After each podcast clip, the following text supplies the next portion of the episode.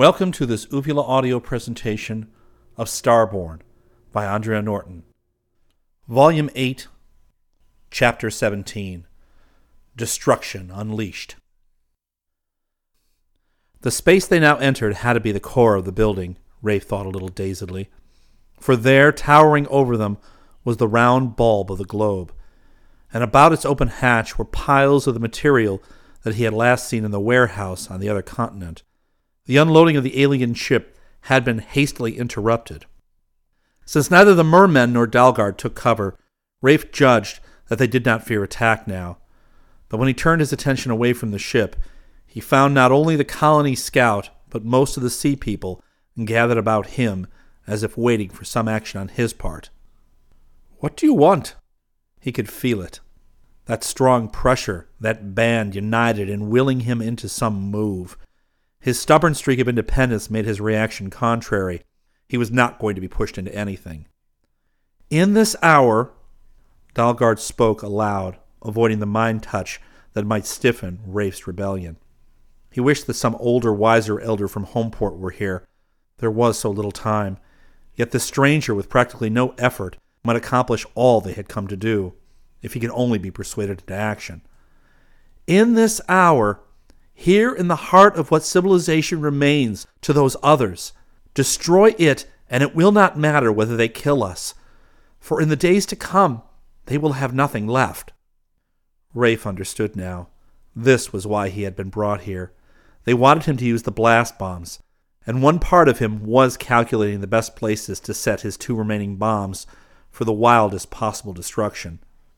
That part of him could accept the logic of Dalgard's reasoning. He doubted if the aliens could repair the globe if it was damaged, and he was sure that much that they had brought back from the eastern continent was irreplaceable. But the bombs had not been intended for such a use. They were defensive, anti personnel weapons, to be employed as he had done against the lizard in the arena. But, placed properly, without thinking, his hands went to the sealed pocket in the breast of his tunic. They would do the damage. Dalgard saw that gesture, and inside him some taut cord began to unwind. Then the stranger's hands dropped, and he swung around to face the colony scout squarely, a scowl twisting his black brows almost together. This is not my fight, he stated flatly. I've got to get back to the flitter, to my spacer. What was the matter? Dalgard tried to understand. If the aliens won now, the stranger was in as great danger as were the rest of them. Did he believe that those others would allow any colony to be established on a world they ruled? There will be no future for you here. He spoke slowly, trying with all his power to get through to the other. They will not allow you to found another home port. You will have no colony. Will you get it into your thick head, burst out the pilot, that I'm not here to start a colony. We can take off from this blasted planet whenever we want to. We did not come here to stay. Beneath the suntan, Dalgard's face whitened. The other hadn't come from an outlaw ship, seeking refuge across space, as his own people had fled to a new life from tyranny. His first fears had been correct. This was a representative of Pax, doubtless sent to hunt down the descendants of those who had escaped its throttling dictatorship. The slender, strangely garbed Terran might be of the same blood as his own, but he was as great an enemy as those others. Pax! He didn't even realize that he had said the word aloud. The other laughed. You're living in history. Pax has been dead and gone almost two centuries. I'm from the Federation of Free Men, and. Will, Will the stranger use his fire now? The question formed in Dalgard's mind. The mermen were growing impatient, as well they might. This was no time for talk, but action. Could Rafe be persuaded to aid them? A federation of free men?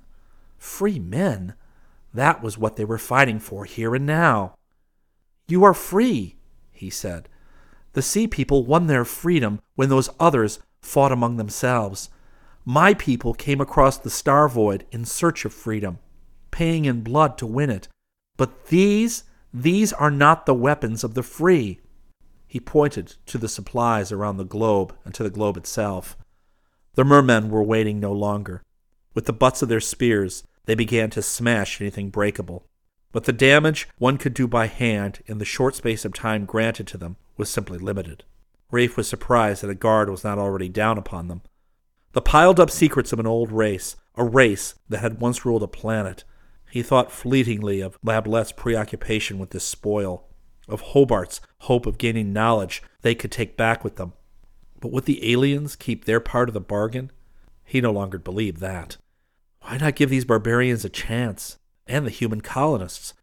Surely he was breaking the stiffest rule of the service, but perhaps by now the flitter was gone, and he might never reach the RS 10. It was not his war, rightly enough, but he'd give the weaker side a fighting chance. Dalgard followed him into the globe ship, climbing the ladders to the engine level, watching with curious eyes as Rafe inspected the driving power of the ship and made the best disposition possible of one of the bombs. Then they were on the ladder once more as the ship shook under them, plates buckling as a great wound tore three decks apart. Rafe laughed recklessly. Now that he was committed to his course, he had a small boy delight in the destruction. They won't raise her again in a hurry, he confided to Dalgard, but the other did not share his triumph. They're coming. We have to move quickly, the scout urged. When they jumped from the hatch, they discovered that the mermen had been busy in their turn, as many of the supplies as they could move had been pushed and piled into one great mass. Broken crystal littered the floor in shards, and puddles of strange chemicals mingled smells to become a throat rasping fog. Rafe eyed some of those doubtfully. Once again, Dalgard read his mind and waved the mermen back, sending them through the door to the ramp and the lower engine room. Rafe stood in the doorway, the bomb in his hand, knowing it was time for him to make the most accurate cast of his life. The sphere left his fingers, was a gleam in the murky air. It struck the pile of material. Then the whole world was hidden by a blinding glare.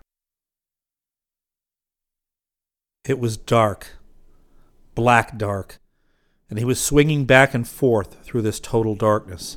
He was a ball, a blast bomb being tossed from hand to hand through the dark by painted warriors who laughed shrilly at his pain, tossed through the dark. Fear such as he had never known, even under the last acceleration pressure of the takeoff from Terra, beat through Rafe's veins away from his laboring heart. He was helpless in the dark. You're not alone. The words came out of somewhere. He didn't know whether he heard them or in some queer way felt them. You are safe. You're not alone. That brought a measure of comfort, but he was still in the dark, and he was moving. He could not will his hands to move, yet he was moving. He was being carried. The flitter? He was back on the flitter? They were airborne. But who was piloting? Captain! Soriki! He appealed for reassurance, and then was aware that there was no familiar motor hum, none of that pressure of rushing air to which he had been so long accustomed that he missed it only now. You are safe. Again, that would be comfort, but Rafe tried to move his arms, twist his body, be sure that he rested in the flitter. Then another thought, only vaguely alarming at first, but which grew swiftly to panic proportions. He was in the alien globe. He was a prisoner. You are safe. The words beat in his mind. But where? Where am I? He felt as if he were screaming that at the full power of his lungs. He had to get out of this dark envelope and be free. Free. Free men. He was Rafe Kirby of the Federation of Free Men, member of the crew of the Spacer RS 10, but there had been something else about free men. Painfully, he pulled the fragments of pictures out of the past assembled a jigsaw of wild action, and all of it ended in a blinding flash. Rafe cowered mentally, if not physically, as his mind seized upon that last word blinding.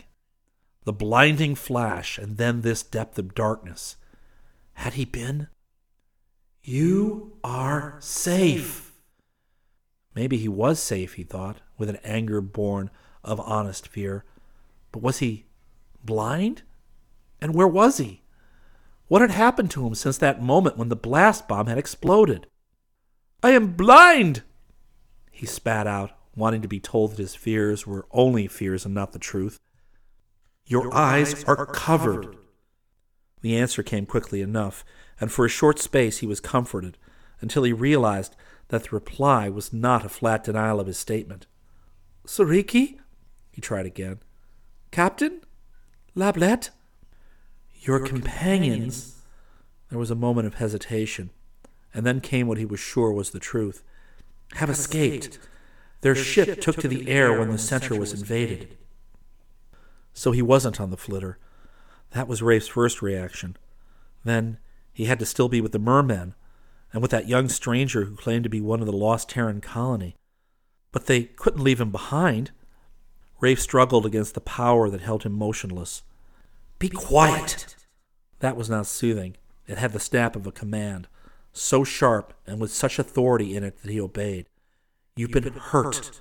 The, the gel, gel has, has to do its work. work. Now, now sleep. sleep. It is good to sleep. Dalgard walked by the hammock, using all the quieting power he possessed to ease the stranger, who now bore little resemblance to the lithe, swiftly moving, otherworldly figure of the day before. Stripped of his burned rags of clothing, coated with the healing stuff of the merpeople, that thick jelly substance that was their bulwark against illness and hurt, and lashed into a hammock of sea fibers, he had the outward appearance of a thick bundle of supplies. The scout had seen miracles of healing performed by the gel. He could only hope for one now. Sleep. He made the soothing suggestion over and over and felt the other begin to relax and sink into the semi coma in which he must rest for at least another day. It was true that they had watched the strange flying machine take off from a rooftop, and none of the mermen who had survived the battle that had raged through the city had seen any of the off-worlders' kind among the living or dead of the alien forces. Perhaps, thinking Rafe was dead, they had returned to their spaceship. Now, there were other, more immediate problems to be met.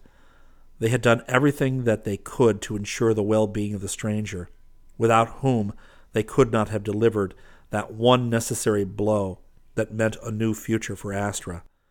The aliens were not all dead. Some had gone down under the spears of the mermen, but more of the sea people had died by the superior weapons of their foes. To the aliens, until they discovered what had happened to the globe and its cargo, it would seem an overwhelming triumph. For less than a quarter of the invading force fought its way back to safety in the underground ways. Yes, it would appear to be a victory for those others, but now time was on the other side of the scales. Dalgard doubted if the globe would ever fly again, and the loss of the storehouse plunder could never be repaired.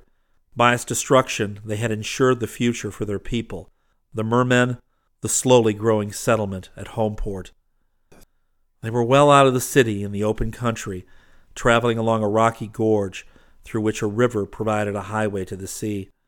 Dalgard had no idea as yet how he could win back across the waste of water to his own people.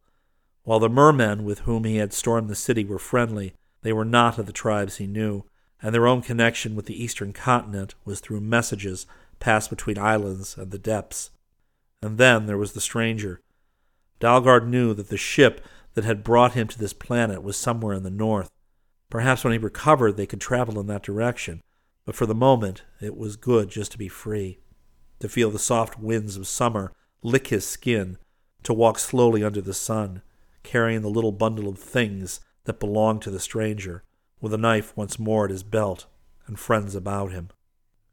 But within the quarter hour their peace was broken. Dalgard heard it first, his landsman's ears serving him where the complicated sense that gave the sea people warning did not operate. That shrill keening. He knew that of old, and at his warning the majority of the mermen plunged into the stream, becoming drifting shadows below the surface of the water. Only the four who were carrying the hammock stood their ground, but the scout, having told them to deposit their burden under the shelter of an overhanging ledge of rock, waved them to join their fellows. Until that menace in the sky was beaten, they dare not travel overland. Was it still after him alone, hunting him by some mysterious built in sense as it had overseas? He could see it now, moving in circles back and forth across the gorge, probably ready to dive on any prey venturing into the open. Had it not been for the stranger, Dalgard could have taken to the water almost as quickly and easily as his companions, but they could not float the pilot down the stream, thus dissolving the thick coating of gel that was healing his terrible flash burns. And those others, were they following the trail of their mechanical hound as they had before? Dalgard set out questing tendrils of thought.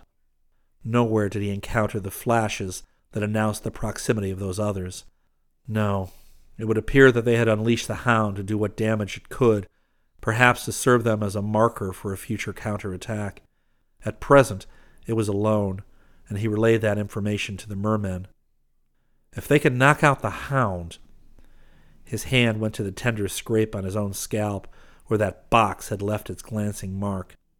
If they could knock out the hound, then they would be safe. But how? As accurate marksmen as the mermen were with their spears, he was not sure they could bring down that box. Its sudden darts and dips were too erratic. Then what? Because as long as it bobbed there, he and the prisoner were imprisoned in this pocket of the gorge wall. Dalgard sat down, the bundle of the stranger's belongings beside him. He carefully unfastened the scorched cloth that formed the bag and examined its contents. There was the belt with its pouches, sheaths, and a tool case, and the weapon that the stranger had used to such good effect during their escape from the arena. Dalgard took up the gun. It was light in weight, and it fitted into his hand almost as if it had been molded to his measure. He aimed at the hovering box and pressed the button as he had seen the other do, with no results.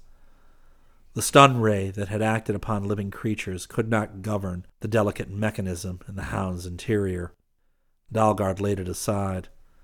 There were no more bombs, nor would they have been effective against such a target. As far as he could see, there was nothing among Rafe's possessions that could help them now. One of the black shadows in the water moved to shore. The box swooped, death striking at the merman who ran to shelter. A second followed, eluding the attack of the hound by a matter of inches. Now the box buzzed angrily. Dalgard, catching their thoughts, hurried to aid them. They undid the knots in the hammock about the helpless stranger, leaving about him only the necessary bandage ties. Now they had a crude net, woven, as Dalgard knew, of undersea fibers strong enough to hold captive plunging monsters a dozen times the size of the box. Perhaps they could net it. He had seen the exploits of the mermen hunters and knew their skill with net and spear, but to scoop a flying thing out of the air was a new problem. Not so, the thought cut across his. They have used such as this to hunt us before, long ago. We had believed they were all lost. It must be caught and broken, or it will hunt and kill and hunt again, for it does not tire, nor can it be beaten from any trail it is set upon. I will do that, for you have the knowledge. The scout cut in quickly. After his other meeting with the hound, he had no liking for the task he had taken on, but there had to be bait to draw the box within striking distance. Stand upright and move toward those rocks. The merman changed position, the net now with stones and certain loops to weigh it, caught in their three fingered hands. Dalgard moved, fighting against hunching his shoulders, against hurrying the pace. He saw the shadow of the flitting death and flung himself down beside the boulder the mermen had pointed out. Then he rolled over, half surprised not to be struck. The hound was still in the air, but over it now was draped the net. The rocks, in its fringes, weighing it down in spite of its jerky attempts to rise. In its struggles to be free, it might almost have led the watcher to believe it had a sort of intelligence. Now the mermen were coming out of the stream, picking up rocks as they advanced, and a hail of stones flew through the air, while others of the sea people sprang to catch the dangling ends of the net and drag the captive to the earth. In the end, they smashed it completely, burying the remains under a pile of rocks. Then, retrieving their net, they once more fastened Rafe into it and turned downstream, as intent as ever upon reaching the sea. Dalgard wondered whether those others would ever discover what had become of their hound, or had it in some way communicated with its masters, so that now they were aware it had been destroyed. But he was sure they had nothing more to fear. That way to the sea was open. In mid morning of the second day, they came upon shelving sand, and saw before them the waves that promised safety and escape to the mermen. Dalgard sat down in the gray blue sand beside Rafe. The sea people had assured him that the stranger was making a good recovery, that within a matter of hours he could be freed from his cocoon of healing. Dalgard squinted at the sun, sparkling on the waves. Where to now? To the north where the spaceship waited? If what he read in Rafe's mind was true, the other wanted to leave Astra, to voyage back to that other world that was only a legend to Dalgard, and a black, unhappy legend at that. If the elders were here, had a chance to contact these men from Terra, Dalgard's eyes narrowed. Would they choose to? Another chain of thought had been slowly developing in his mind during these past hours, when he had been so closely companioned with the stranger, and almost he had come to a decision that would have seemed very odd even days before. No, there was no way of suddenly bringing the elders here, of transferring his burden of decision to them. Dalgard cupped his chin in his hand and tried to imagine what it would be like to shut oneself up in a small, metal walled spacer and set out blindly to leave one world for another. His ancestors had done that, and they had traveled in cold sleep, ignorant of whether they would ever reach their goal. They'd been very brave or very desperate men. But Dalgard measured sand, sun, and sky, watching the mermen sporting in the waves. For him, Astra was enough. He wanted nothing but this land, this world. There was nothing that drew him back. He would try to locate the spacer for the sake of the stranger. Astra owed Rafe all they could manage to give him. But the ship was as alien to Homeport as it now existed, as the city's transport globe might have been. Chapter 18 Not Yet. Rafe lay on his back, cushioned in the sand, his face turned up to the sky. Moisture smarted in his eyes, trickled down his cheeks as he tried to will himself to see. The yellow haze that had been his day had faded into grayness, and now to the dark he feared so much that he dared not even speak of it. Somewhere over him, the stars were icy points of light, but he could not see them. They were very far away, but no farther than he was from safety, from comfort. Now the spacer seemed a haven of ease, from the expert treatment that might save his sight. He supposed he should be thankful to that other one, who was a slow voice speaking out of the mist, a thought now and then when his inner panic brought him almost to the breaking point. In some manner he'd been carried out of the reach of the aliens, treated for his searing wounds, and now he was led along, fed and tended. Why didn't they just go away and leave him alone? He had no chance of reaching the spacer, after all.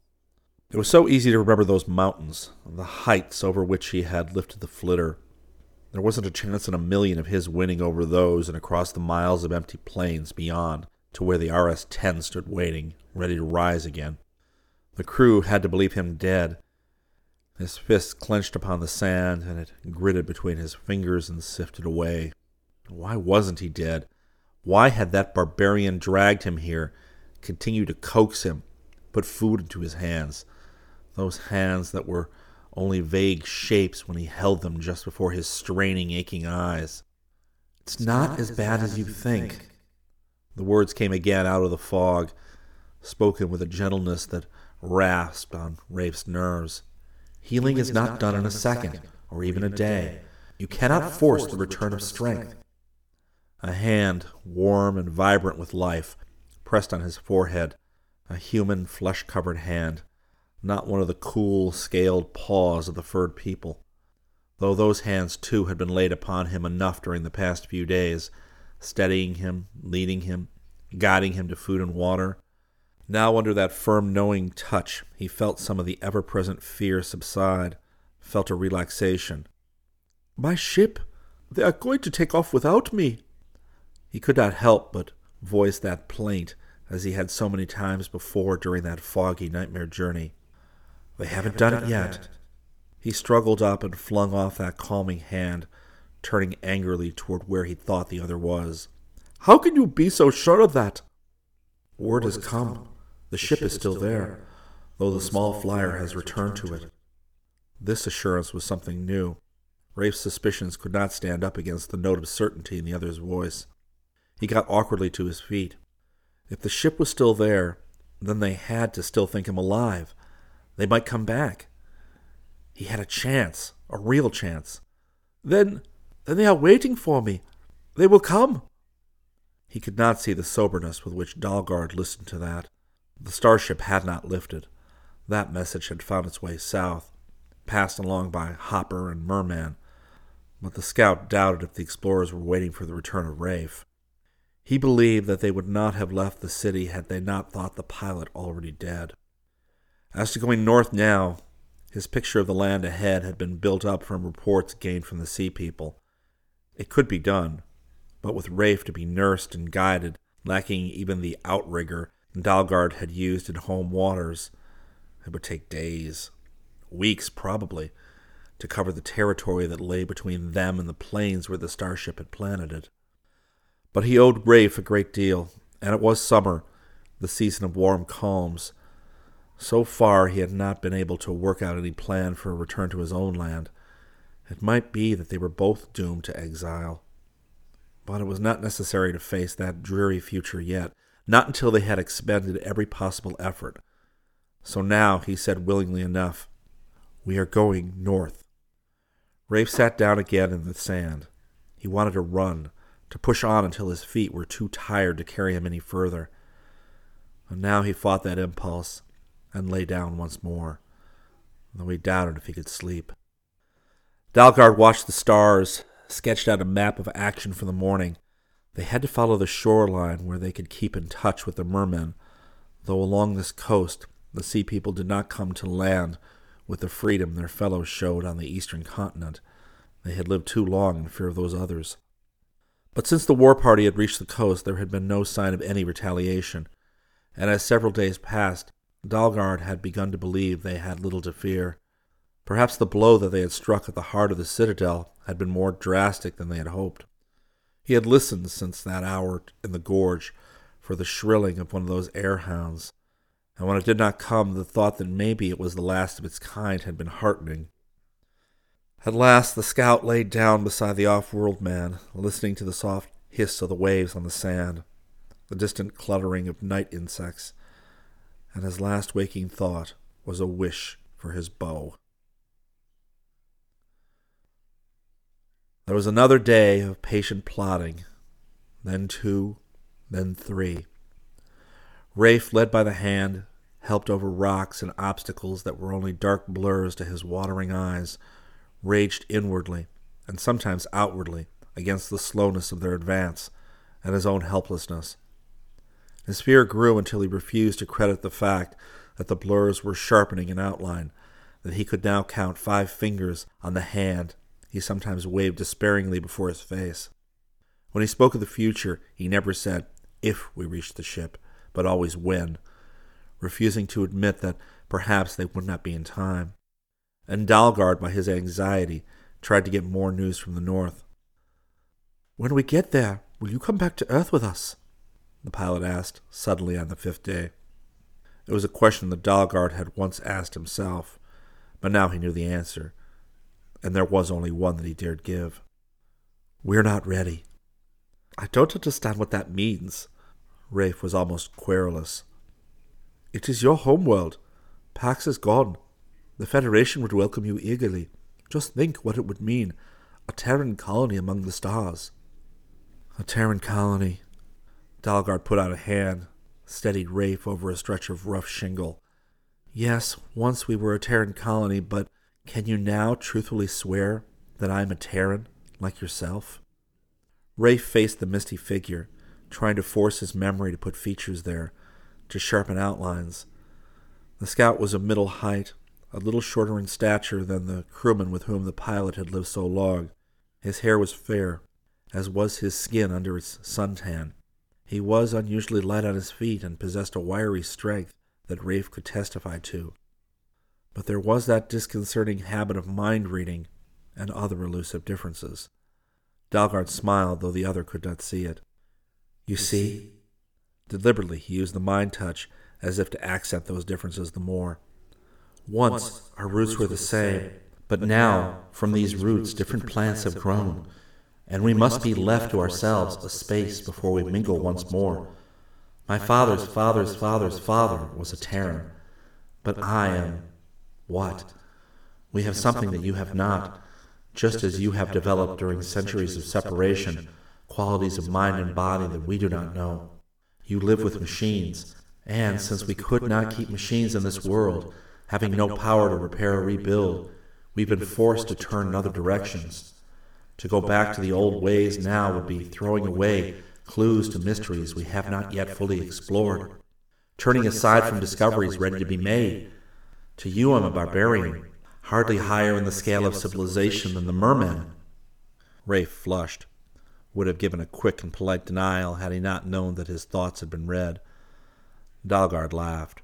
His amusement was not directed against the pilot, rather, it invited him to share the joke, and reluctantly, Rafe's peeling lips relaxed in a smile. But, he offered one argument the other had not cited, what if you go down this other path of yours so far that we no longer have any common meeting ground? He had forgotten his own problems and the others. I don't believe that will ever happen. Maybe our bodies will change. Climate, food, ways of life can all influence the body. Our minds may change. Already, my people, with each new generation, are better equipped to use the mind touch, can communicate more clearly with the animals and the mermen. But those who were in the beginning born of Terra shall always have a common heritage. There are and will be other lost colonies among the stars. We could not have been the only outlaws who broke forth during the rule of Pax, and before the blight of that dictatorship there were at least two expeditions that went forth on galactic explorations. A thousand years from now, stranger will meet with stranger, but when they make the sign of peace and sit down with one another, they will find that words come more easily, though one may seem outwardly monstrous to the other. Only now we have to go our own way. We are youths setting forth on our journey of testing, while the elders wish us well but stand aside. You don't want what we have to offer. This was a new idea to Rafe. Did you truly want what the city people had to offer? That caught the pilot up. He could remember with unusual distinctness how he had disliked, somehow feared the things they had brought from the city storehouse, how he had privately hoped that Hobart and Lablet would be content to let well enough alone and not bring that knowledge of an alien race back with them. If he had not secretly known that aversion, he would not have been able to destroy the globe and the treasures piled about it. But his protest was hot and angry. We are not like them. We can do a lot for you. Can you? The calm question sank into his mind as might a stone into a troubled pool, and the ripples of its passing changed an idea or two. I wish you might see Homeport. Maybe then it would be easier for you to understand. No, your knowledge is not corrupt. It would not carry the same seeds of disaster as that of those others, but it would be too easy for us to accept, to walk a softer road, to forget what we have so far won. Just give us time. Rafe cupped his palms over his watering eyes. He wanted badly to see clearly the other's face, to be able to read his expression. Yet it seemed that somehow he was able to see that sober face, as sincere as the words in his mind. You will come back again, Dalgard said with certainty, and we'll be waiting because you, Rafe Kirby, made it possible. There was something so solemn about that that Rafe looked up in surprise. When you destroyed the core of those others holding, you gave us our chance. For had you not done that, we, the mermen, and the other harmless, happy creatures of this world would have been wiped out. There would be no new beginning here, only a dark and horrible end. Rafe blinked. To his surprise, that other figure standing in the direct sunlight did not waver, and beyond the proudly held head was a stretch of turquoise sky. There! He could see color! Yes, you shall see with your eyes, and with your mind. Now Dalgard spoke aloud. And if the spirit that rules all space is kind, you shall return to your own people, for you have served his cause well. Then, as if he were embarrassed by his own solemnity, Dalgard ended with a most prosaic inquiry. Would you like shellfish for eating? Moments later, wading out into the water swirled sand, his boots kicked off, his toes feeling for the elusive shelled creatures no one could see, Rafe felt happier and freer than he could ever remember having been before. It was going to be all right. He could see. He would find the ship. He laughed aloud at nothing and heard an answering chuckle, and then a whoop of triumph from the scout, stooping to claw one of their prey out of hiding. It was after they had eaten that Dalgard asked another question, one which did not seem important to Rafe. Do you have a close friend among the crew of your ship? Rafe hesitated. Now he was obliged to consider the point. Did he have any friends, let alone a close one, among the crew of the RS 10? Certainly he did not claim Wanstead, who had shared his quarters. He honestly did not care if he ever saw him again. The officers? The experts such as Lablet? Quickly the face and character of each swept through his mind, and was as swiftly discarded.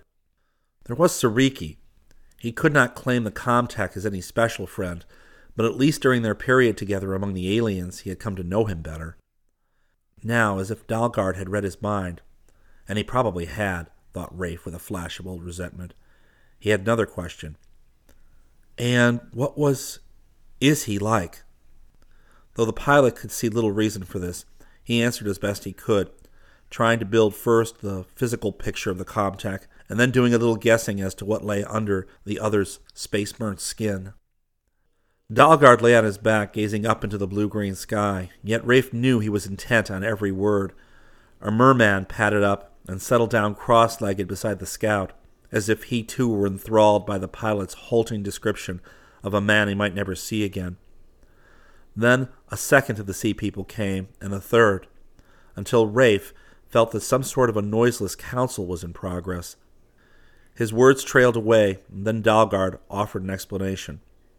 It's going to take us many, many days to reach the place where your ship is, and before we're able to complete that journey, your friends may be gone. So we're going to try something else, with your aid. Rafe fingered the little bundle of his possessions. Even his helmet with its com phone was missing. No. Again, Dalgard read his mind. Your machines are of no use to you now. We're going to try our way. How? Wild thoughts of a big signal fire came to his head, but how could that be sighted across a mountain range? Or perhaps some sort of improvised com unit? No, no I, I, said, said our way. way. There was a smile on Dalgard's face, visible to Rafe's slowly clearing vision. We shall provide another kind of machine. And these, he waved at the merman, will give us the power, or so we hope. Lie down here. He gestured to the sand beside him, and think only of your friend and the ship and his natural surroundings. Try to hold that picture constant in your mind, letting no other thought trouble it. Do you mean that you want to send a message to Soriki mentally? Rafe's reply was half protest. Didn't I reach you that way when we were in the city? even before I knew of you as an individual? The scout reminded him. And such messages are doubly possible when they're sent from friend to friend. But we were close to each other then. That is why they're helping us. Again, Dalgard indicated the mermen. For them, this is the natural means of communication. They will pick up your reaching thought and amplify it with their power and beam it north. Since your friend deals with matters of communication, let us hope he will be sensitive to this method. Rafe was only half convinced that it might work, but he remembered how Dalgard had established contact with him before, as the scout pointed out, they had met. It was that voiceless cry for aid that had pulled him into this adventure in the first place. It was only fitting that something of the same process gave him help in return.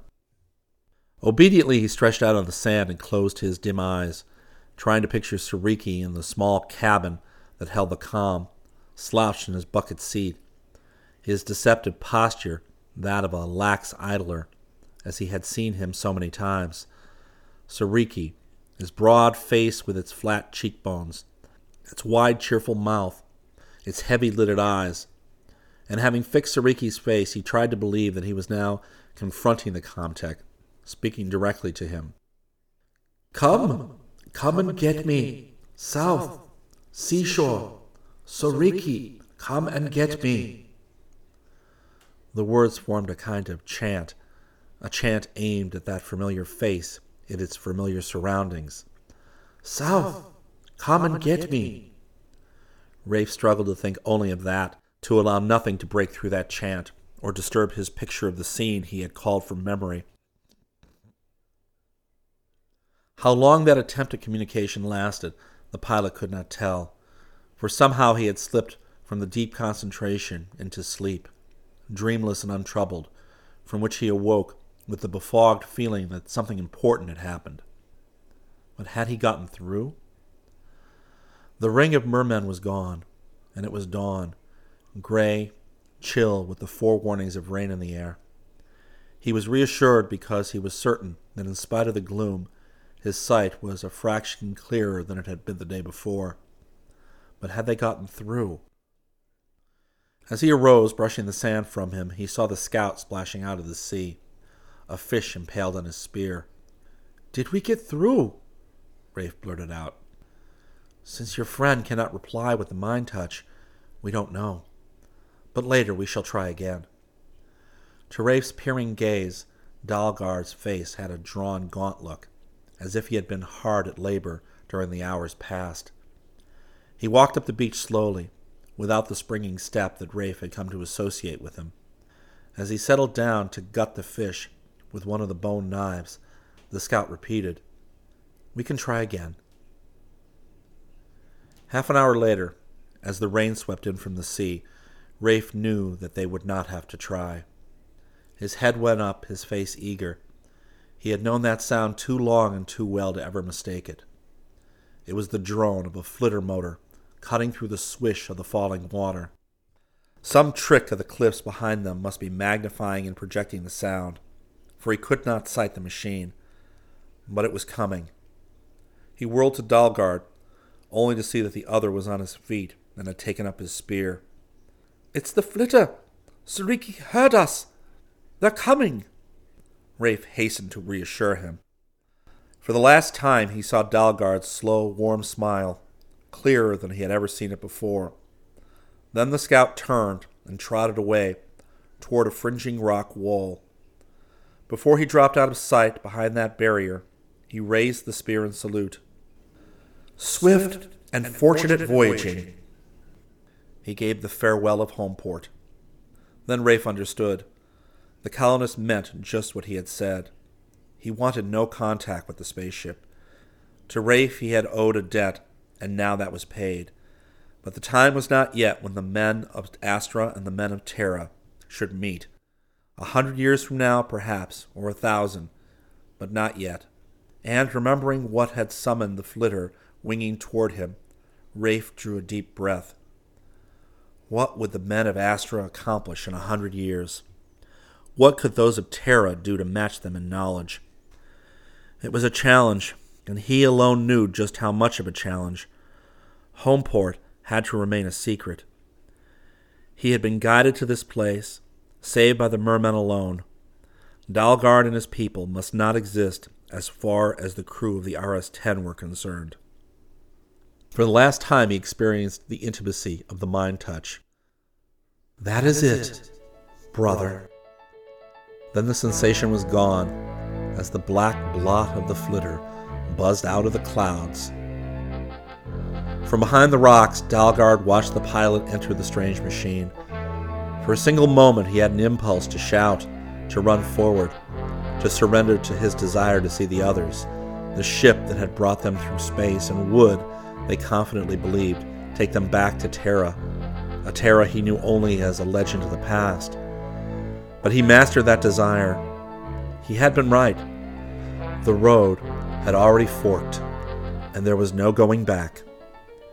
He had to carry the secret all the rest of his life.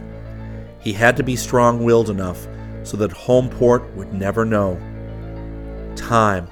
Give them time to be what they could be. Then they could meet in a hundred years or a thousand, but not yet. The end. This is your narrator, Jim Campanella. We hope that you have enjoyed this Uvula audio presentation of Starborn by Andre Norton. The space theme was composed by Dewey DeLay and can be found on sounddogs.com. Please feel free to write us and tell us what you think at uvulaaudio at uvulaaudio.com. You can become a Facebook fan of Uvula Audio. Just do a search for Uvula Audio on Facebook or go to the main Uvula Audio webpage where we have a link. We are listed on iTunes and you can subscribe and download our podcasts from there for free. As usual, check out our Cafe Press website for Uvula Audio mugs, bags, t shirts, etc. For other Uvula Audio titles, please go to our website at www.uvulaaudio.com. Let me remind you, listeners, that we are a nonprofit group and that the Uvula Audio website does cost money to maintain.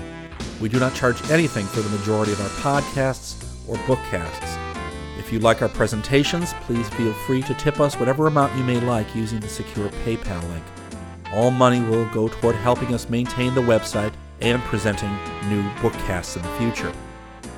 Our next adult bookcast will be returning to the area of nonfiction and a classic of Christian literature. We will be presenting The Confessions of St. Augustine.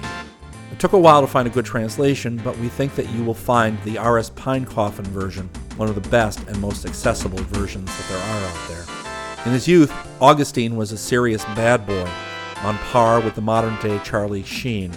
But with the help of God and his mother's prayers, he literally turned his life around 180 degrees to eventually become a priest and the bishop of the city of Hippo. On the kids' side of the bookcast, we will be next presenting L. Frank Baum's sequel to the Twinkle Tales, Policeman Bluejay. This is a full length novel that features the return of Twinkle and Chubbins and their adventures in Birdland. From all of us at Uvula Audio, we thank you.